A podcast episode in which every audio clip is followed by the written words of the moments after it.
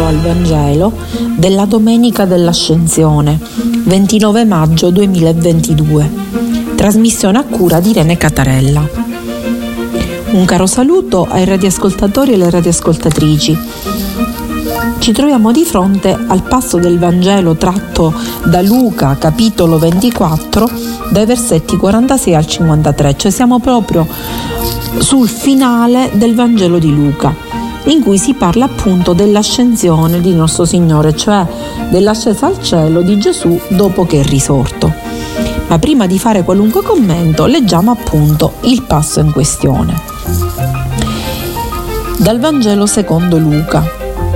In quei giorni Gesù disse ai suoi discepoli, Così sta scritto, il Cristo patirà e risorgerà dai morti il terzo giorno, e nel suo nome saranno predicati a tutti i popoli la conversione e il perdono dei peccati, cominciando da Gerusalemme. Di questo voi siete testimoni. Ed ecco, io mando su di voi colui che il Padre mio ha promesso. Ma voi restate in città finché non siate rivestiti di potenza dall'alto. Poi li condusse verso Betania e alzate le mani li benedisse Mentre li benediceva, si staccò da loro e veniva portato su, in cielo. Ed essi si prostrarono davanti a lui. Poi tornarono a Gerusalemme con grande gioia e stavano sempre nel Tempio, lodando Dio. Parola del Signore. Ecco quindi che le parole del risorto che noi stiamo ascoltando, abbiamo ascoltato in questo brano, sono state rivolte ai discepoli la sera del giorno di Pasqua e c'erano gli undici discepoli più i due tornati da Emmaus, i quali dopo aver visto Gesù spezzare il pane, ovviamente avevano riconosciuto il risorto perché si erano spalancati i loro occhi. Ora il Vangelo di, di Luca dice eh, che quando apparve eh, ai discepoli, Gesù stette in mezzo a loro. Il verbo utilizzato ed este, este vuol dire stare e non apparire come un fantasma. Luca ci tiene proprio a far capire che Gesù non è un fantasma, Gesù risorto non lo è non è un'ombra dei defunti come nella letteratura greca e latina che andava negli inferi, non era l'inferno ma era l'aldilà, non era altro che una larva, un fantasma, un'apparenza.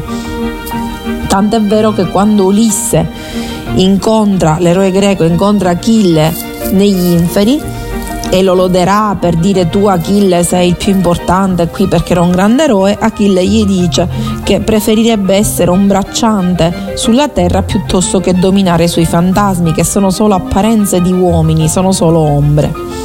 Il risorto quindi non è un fantasma, è una persona reale concreta, che non è più fatta di un corpo materiale tangibile, ma è una, in un'altra dimensione.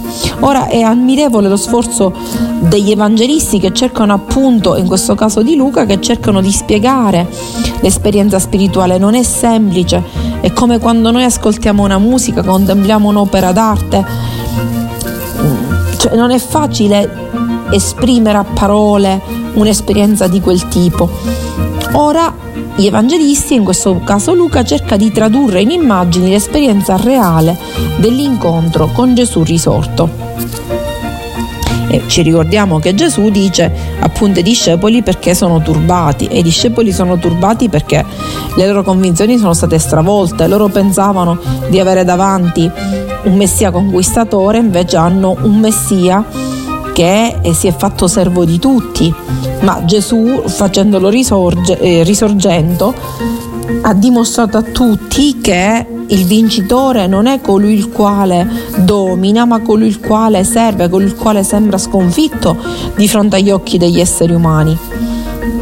E in questo contesto, appunto, si eh, vanno a installare queste che sono le parole di Gesù che dice appunto il Cristo patirà e risorgerà dai morti il terzo giorno e nel suo nome sarà predicata a tutti i popoli la conversione. Conversione si intende appunto il perdono dei peccati. E che ovviamente a loro lascerà lo Spirito Santo. Che cosa vuol dire questa parola? Gesù appunto ha manifestato quello che è il Cristo, è colui il quale soffre e dona la sua vita per amore. Questa non è una profezia cronologica, ma questa è una profezia teologica. Cioè, alla fine chi pronuncia il giudizio finale è Dio che stabilisce chi è veramente il vincitore e chi è il vinto. Il vincitore è Gesù, che appunto il Cristo, il crocifisso, che ha patito ed è risorto dai morti il terzo giorno. Ha patito, è morto e ha dato la sua vita per amore ed è risorto, quindi il vincitore è lui.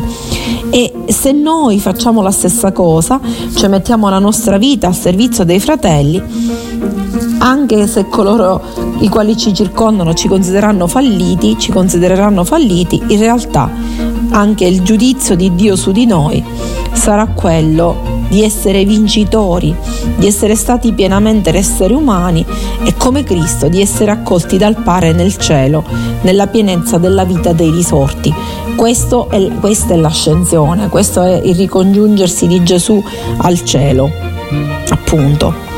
E quindi tutta la Bibbia dice Gesù è stata scritta per preparare gli esseri umani alla comprensione di questo disegno sul, che Dio ha sull'umanità, questo disegno provvidenziale però dobbiamo capirci, ciò che si ascolta poi deve essere messo in pratica. E tutto questo a che cosa serve? A convertire, convertire significa cambiare direzione di vita affinché appunto ci sia il perdono dei peccati, cioè affinché il peccato sparisca. E, e ehm, non significa che con un colpo di spugna si elimina, no, affinché una persona assuma, ecco, convertire vuol dire cambiare appunto la propria eh, direzione di vita, assuma la direzione di vita giusta e non quella sbagliata, quella che la fa veramente realizzare nella sua pienezza interiore. E quindi questo è un passaggio molto importante. Nel momento in cui noi viviamo così, dimostriamo che è bello vivere così. Dimostriamo che è bello vivere testimoniando l'amore e non, non, passeremo più il tempo a discutere inutilmente, a litigare, a invidiarci gli uni con gli altri, a vendicarci, a fare delle cattiverie gratuite.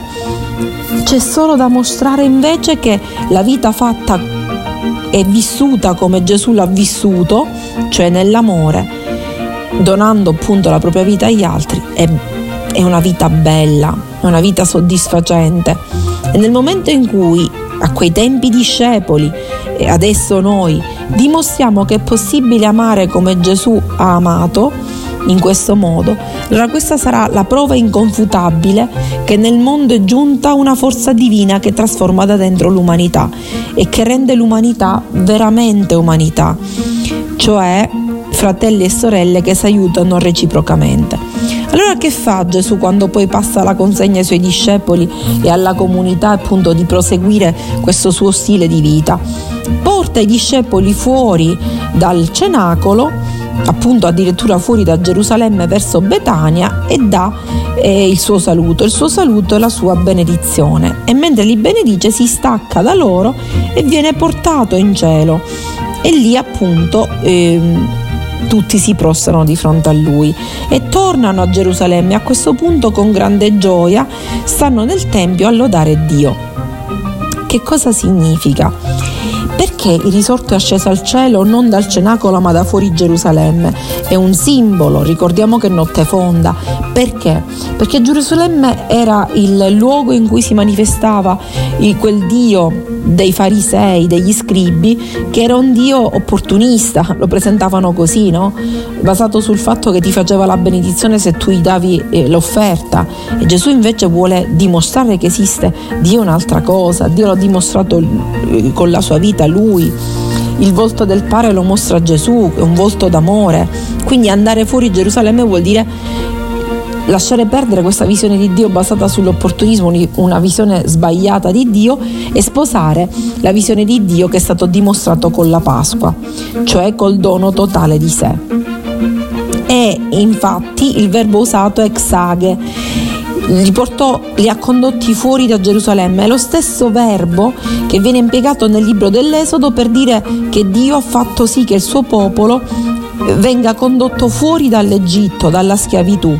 Ecco perché Gerusalemme rappresenta la, la terra dove non si è liberi appunto e Gesù conduce invece a un luogo di libertà verso Betania perché poi perché Betania è il luogo in cui ehm, noi riteniamo essere il luogo dell'amicizia, il luogo della famiglia, dove Gesù viene accolto e rappresenta in questo caso l'immagine della comunità cristiana. E, appunto da cui viene fuori il profumo del nardo, cioè quel profumo dell'amore. Quindi li conduce verso Betania, verso una vita di comunità basata sull'amore reciproco. E poi che fa? Alza le mani per benedire. Noi sappiamo che le mani sono il simbolo di quello che noi facciamo e con le mani si può rubare, con le mani si può aiutare gli altri, dare da mangiare all'affamato, quindi è molto importante. Alza le mani proprio per dire bene, la benedizione significa il fatto che tu per gli altri, è barak in ebraico il termine, vuoi vita e solo vita. Ecco il gesto di, che Gesù fa verso di noi, vuole questo nei riguardi nostri e noi dobbiamo fare lo stesso con gli altri, con i nostri fratelli e le nostre sorelle, ce li dobbiamo benedire. Questo gesto non se l'ha inventato il, l'Evangelista perché già nel Levitico al capitolo 9 c'era Ronne che alzava le mani per benedire il popolo e il Vangelo di Luca quindi si conclude con la benedizione del risorto. Si è aperto con una benedizione che Zaccaria non riesce a pronunciare all'inizio perché è diventato muto e invece si chiude con la benedizione del risorto. E a questo punto dopo che ha benedetto ecco che si stacca dalla terra e va verso il cielo. Per dire che cosa che chi è vissuto per amore viene accolto nella casa del Padre e viene rapito verso il cielo, così come era stato rapito il profeta Elia su un carro di fuoco, come sappiamo nell'Antico Testamento. Quindi questo che cosa ci dimostra? Che la vita donata non è distrutta, non si perde una goccia d'amore di quello che noi abbiamo dato, assolutamente. E poi i discepoli sono felici.